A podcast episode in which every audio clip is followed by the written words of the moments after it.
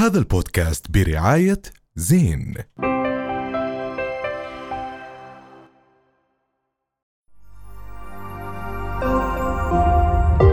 رؤيا بودكاست. هنا عمان وهنا بي بي سي. بي بي سي الأسبوع الماضي توقف بث الإذاعة الناطقة باللغة العربية بي بي سي في آه، عدة دول والعربية منها. طبعا حسب بي بي سي آه، لم يتوقف الزمن ولكن يتغير الزمن لتواكب أهم آه، خلينا نحكي تكنولوجيا الإعلام الرقمي الجديد. اليوم لنحكي أكثر بهذا الموضوع. معنا الأستاذ في الإعلام الدكتور صدام المشاقبة أهلا وسهلا فيك. بحكي تاني أهلا وسهلا فيك. وشكرا على الاستضافة وشكرا لقناة رؤيا على هذه الاستضافة الجميلة. أهلا فيك. إحنا آه، طبعا بي بي سي اللي تعتبر لكل دارسين الإعلام في الوطن العربي بجواز سفر كانت ولا تزال طبعا للبي بي سي اللي آه، البي بي سي اللي أيضا كان لقاماتها الإعلامية الكبيرة بنيت محطات فضائية في التسعينات على أساس هذه القناة. اليوم بي بي سي تحولت أو الإذاعة إلى آه، digital زي ما هم عم بيحكوا. هذا التحول الرقمي اللي عم بيصير بالعالم العربي شو سببه أو وين بتشوف إحنا رايحين في هذا الموضوع؟ آه، في البداية العلاقة ما بين الإعلام التقليدي أقصد هنا التلفاز والصحف وبين الإعلام الحديث الإنترنت آه، آه، ليس هنالك خط فاصل بين هذه بين هذه المؤسستين. آه، لم يعد هنالك خط فاصل واضح. آه، حتى القنوات الفضائية المحلية والعالمية أصبحت تعتمد بشكل كبير على الإنترنت وعلى السوشيال ميديا. البرنامج مثلا هذا برنامجكم القوة في انتشاره في السوشيال ميديا ربما تكون أكثر من القناة التقليدية أو الشاشة التقليدية التلفاز. بمعنى ال- الاعتماد على السوشيال ميديا أصبح يعني هو الأساس أو ح- الإنترنت سواء السوشيال ميديا أو حتى المواقع الإلكتروني هون العلاقة ما بين ال- الإعلام الحديث وال- أو التقليدي والإعلام ال digital آه، أصبح ديناميكي ومتغير بشكل بشكل سريع. لذلك آه، قناة البي بي سي وهي رائدة في في مدرسة الإعلام اتجهت إلى آه، خطة لرقمنة محتواها وأصبحت تعتمد على المحتوى الرقمي الإنترنت بالدرجة الأولى أكثر من الإعلام التقليدي اللي هو الإذاعة والتلفاز. عظيم. بس أنا بحس إنه صعب هذا الإشي ومخيف بنفس الوقت لأنه أي حدا بقدر مثلا ياخذ إشي مثلا منزليته بي بي سي لتسي على الإنترنت تاخده تعمل له Photoshop وصفحة تانية تنزله فهيك أنت عم عم تنشر أخبار غلط. ف... فبالنسبة لإلي I think التقليدي كتير أحسن. من لا بس حتى التقليدي هو كمان معرض للفبركة ولل... وشفنا كتير أشياء زي هيك.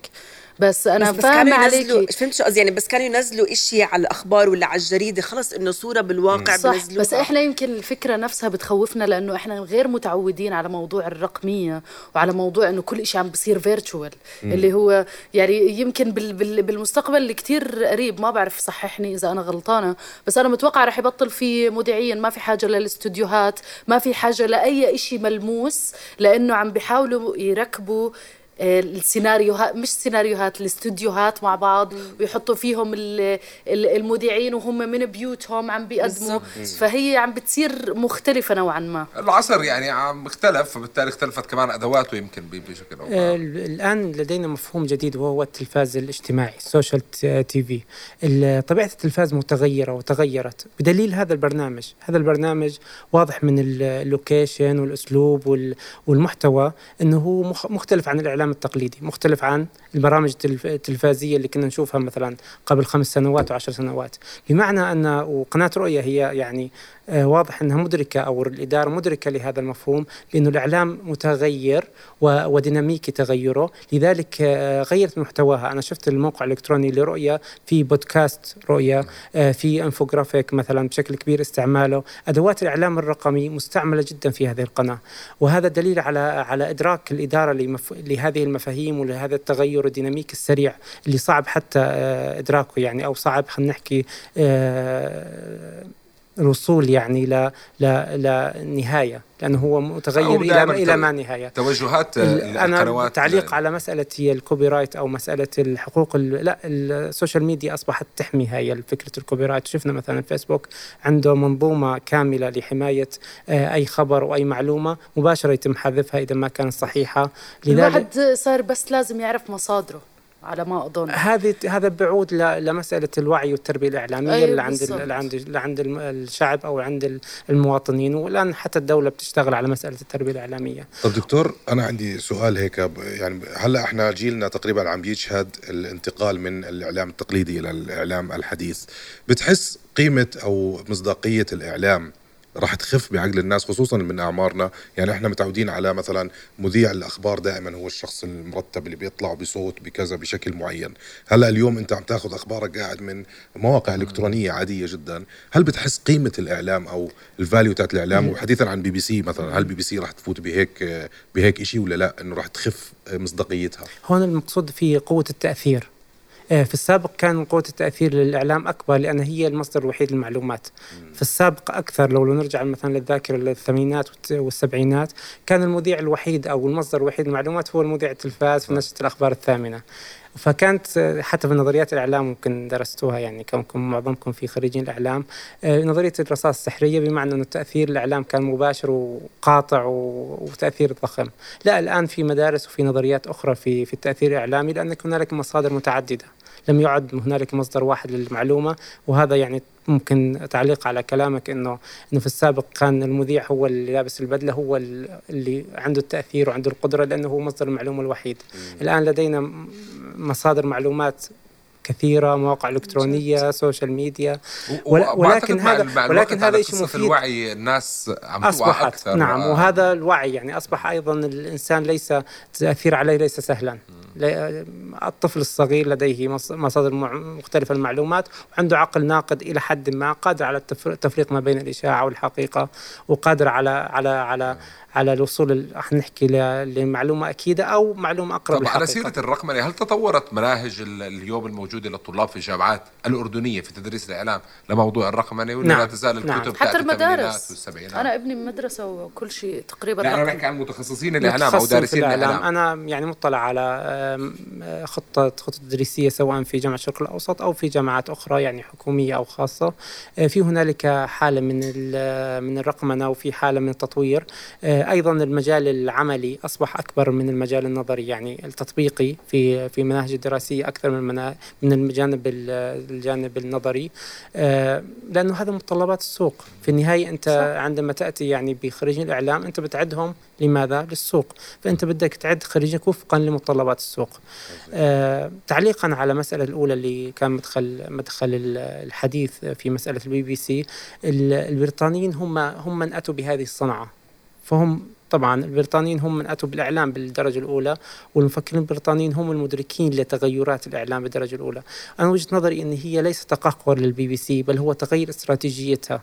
أدركت البي بي سي أو الإدارة البريطانية اللي هي الدولة البريطانية أنه أنه الت- أنه التأثير عبر الإنترنت أقوى من التأثير عبر وهذا كان واضح الإذاعة. في بداية الألفينات البي بي سي أول ما أطلقت بي بي سي راديو تلفزيون وإنترنت كان هذا الشعار أول نعم. ما دخلت على عالم الإنترنت كان ال website وكان لسه ما في حتى ال live streaming فهي دخلته كمان وكانت سابقة في هذاك الوقت ال- ال- المحطات ال- الأخرى ولكن يمكن اليوم كمان هم يعني ب من بسرعة التطور اللي صار مع بي بي سي يعني أنا من أحد الآن عم تنزل حلقات بودكاست يعني انتهى بث الأسبوع الماضي آخر نشرات بي بي سي اليوم عم أنت بتتابع على عندهم هناك بودكاست بيحكي قصص وحكايا وقصص إخبارية فهذا كمان هو جيوش يعني من ال لو لو دققنا على إعلان البي بي سي لمسألة ال- ال- إلغاء النسخة العربية هي ألغوا 10 10 لغات في الإذاعية من ضمنها لغات ضخمة زي الفارسية وزي الارديه وهي اللغة الباكستان وزي اللغة الهندية. ولكن بالمقابل اضافوا لغات عبر الإنترنت. واضافوا زي اللغة التركية والروسية على الإنترنت. بمعنى أن التوسع أصبح من الإذاعة باتجاه الرقمنة. وهذا إدراك أنه هو ليس تق- تقهقر لهذه المنظومة الكبيرة من الإعلام من منظومه البي بي سي بل تغيير من الاستراتيجيات بالتحول أكثر. مواكبة مواكبة للموضوع، بس نعم. بنفس الوقت كتير مؤسف لأنه الناس كتير في منها يعني بي- بالبي بي سي كم من واحد طلعوا من الشغل؟ 200 تقريبا 230 واحد آه لا لا بس أنا ب- يعني بس معلومة مهمة. هلأ هو آه تم تم برضو آه نفس الموظفين الموجودين تم مقابلتهم مرة أخرى. لاشغال بعض الوظائف الموجودة في البودكاست يعني وأصدقائنا وفي مكتب عمان أيضا كمان نفس الشيء ولكن تم توزيعهم أيضا بطريقة أو بأخرى على مكاتب أخرى هلأ تصرح كثير ناس خصوصا الأشخاص اللي لهم علاقة في موضوع الهندسة الصوتية اللي كانوا عم بيطلعوا آه، آه، خلينا نحكي ببث مباشر على القناة. يعني آه صار في عندهم بهذا الموضوع بس مواكبة هي في النهاية تعمل- مواكبة بس مواكبة. كمان ال... طب أوكي هاي أول step إنه إنه بي بي سي لغت ال... البث المباشر تاعها. إيش ال... إيش ال... إيش اللي جاي؟ المواكبة كمان. المواكب يعني في كمان مواكب إنه بعد هاي في كمان وحدة فأكيد رح يأثر يعني. ما ما بعرف أنا. الصراحه دكتور عندي سؤال برأيك من أطول عمرا؟ طبعا إحنا شفنا الصحف راحت تقريبا يعني الكتب عم بتروح. آه، آه، فكرك البودكاست ولا التلفزيون ولا ال social media ماذا تعتقد؟ آه، هذا السؤال دائما مطروح ومثلا ال- الراديو على سبيل المثال كانت هذه الإذاعة مهددة بالانقراض والبعض لما ظهر التلفاز حكوا أن الراديو رح ينتهي. ولكن الراديو ما زال مستمر حتى الآن. بمعنى لماذا مستمر لحد الآن؟ لأنه يتميز بخصائص مش موجودة في التلفاز. أنت ممكن تسمع الراديو مثلا في نشرة أو في مثلا في, في السيارة بتسمع الراديو وأنت بتقوم في عمل آخر أنه ما بيحتاج تركيز كامل بالنظر فقط بالسمع آه، آه، أنا في وجهة نظري أنه التلفاز والراديو لم ينتهوا على الأقل لل- للعقود القادمة القليلة بسبب آه، يعني امت- لد- بسبب أن لديهم بعض الخصائص التي تمكنهم من الاستمرار ولكن شكل التلفاز وشكل الراديو راح يتغير باتجاه الرقمنة وهذا شيء يعني إحنا شايفينه وعم بنمارسه مثلا ك- كممارسين إعلام بأنه كل موادنا الإعلامية مباشرة بننزلها على ال social ال social media. لأنه هي قوتها. إذا ما نزلت على ال social media يمكن خلص اعتبرها إنها ما لم عملت. تأتي بصدى يعني بس على فكرة. ال- الراديو والبودكاست بتشابهوا النسخة بس إنه يعني. راديو صار بودكاست يعني بس تغير شوي البودكاست الاسم في في له خصائص في له خصائص معينة بت بتميزه عن بس- الراديو بس- ولكن هاي الخصائص يعني آه، حتى مجال الحريه بالبودكاست ممكن يكون أعلى. أعلى آه،. طول طول ما آه، ما في أزمة أنا بعتقد في شوارعنا راح يضل الراديو موجود لأنه كمان الراديو بيبني علاقة آه، مباشرة مع المتلقي أو مع المستمع. يعني بيشعر بأنه صديقه وصاحبه فالتلفزيون بحسه بالفضاء مش صحيح. حدا طالع لكل الناس بينما هذا اللي طالع على الراديو طالع إلي. أنا اللي بحس اللي بيميز موضوع البودكاست عن الراديو آه، العلاقة عظيمة طبعا بين الراديو وبين كل المستمعين وبنتمنى انه يضل الراديوهات موجودة في كل العالم. ولكن آه، شغلة إنه المجتمعات العربية وهلأ الأجيال الجديدة عم تتربى على شيء اسمه on demand يعني أنت بتطلب المحتوى هلا. البودكاست هو اللي عم بوفر هذا الشيء الراديو ما أظن فيه هذا الشيء بس هو ال- البودكاست والراديو يعني خلينا نحكي وسائل الإعلام ال- السمعية بتنمي الخيال فهون قدرتها على ال- الجمالية. يعني دائما أنت لما صحيح. تسمع الصوت وبتسمع الرواية بتتخيل بينما التلفاز ما بمنعك هاي. الفرصة. فأنت بتشوف الإشي جاهز بتشوف، صح، ما فانت في داعي ما تتخيل. بتتخيل طب دكتور إيش الحلول اللي بتنصح فيها للوسائل الإعلام التقليدية زي التلفزيون والمجلات وال... في الحقيقة هو تغيير المحتوى بالدرجة الأولى وليس فقط الأدوات. يعني مثلا لنأتي للصحف الصحف. الآن مش مطلوب منها أن تأتي بأخبار بل تأتي ما بعد الخبر. التقارير التحقيقات اللي مش موجودة في ال social media ومش موجودة في في خلينا نحكي آه، في في في الإعلام الرقمنة. أيضا المطلوب منها سقف أعلى من الحرية.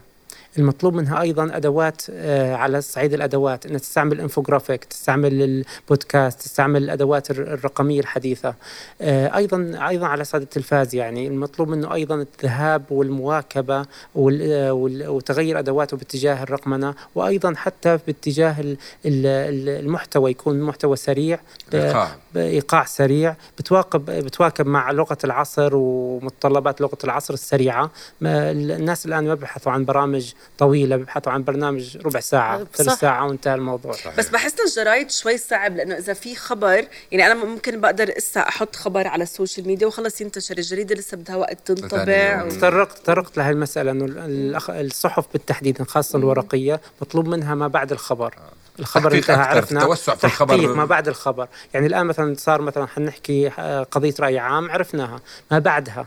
هون إحنا بيكون حصرا وهي هيك تشتغل الصحف ال- الأوروبية والصحف الأمريكية فبيكون هون هون ال- هون الخاصية اللي إنه الناس تشتري هاي يتميزوا الصحف فيها. أو على الأقل مش تشتريها ممكن هي يكون اشتراكات على ال website تبعهم باشتراكات شهرية آه، وتطلع على ما بعد الخبر والتحقيقات ال- كلام والله جميل وموزون جميل بس. بخوف بنفس الوقت الله يستر من اللي جاي لا إن شاء الله. القادم ما أجمل شكرا شاء الله يا دكتور رب. شكراً كثير. شكراً كثير لك سعيد. سعيد جدا لهي الاستضافه الرائعة وسعيد. يعني بهذا الحوار شكرا لك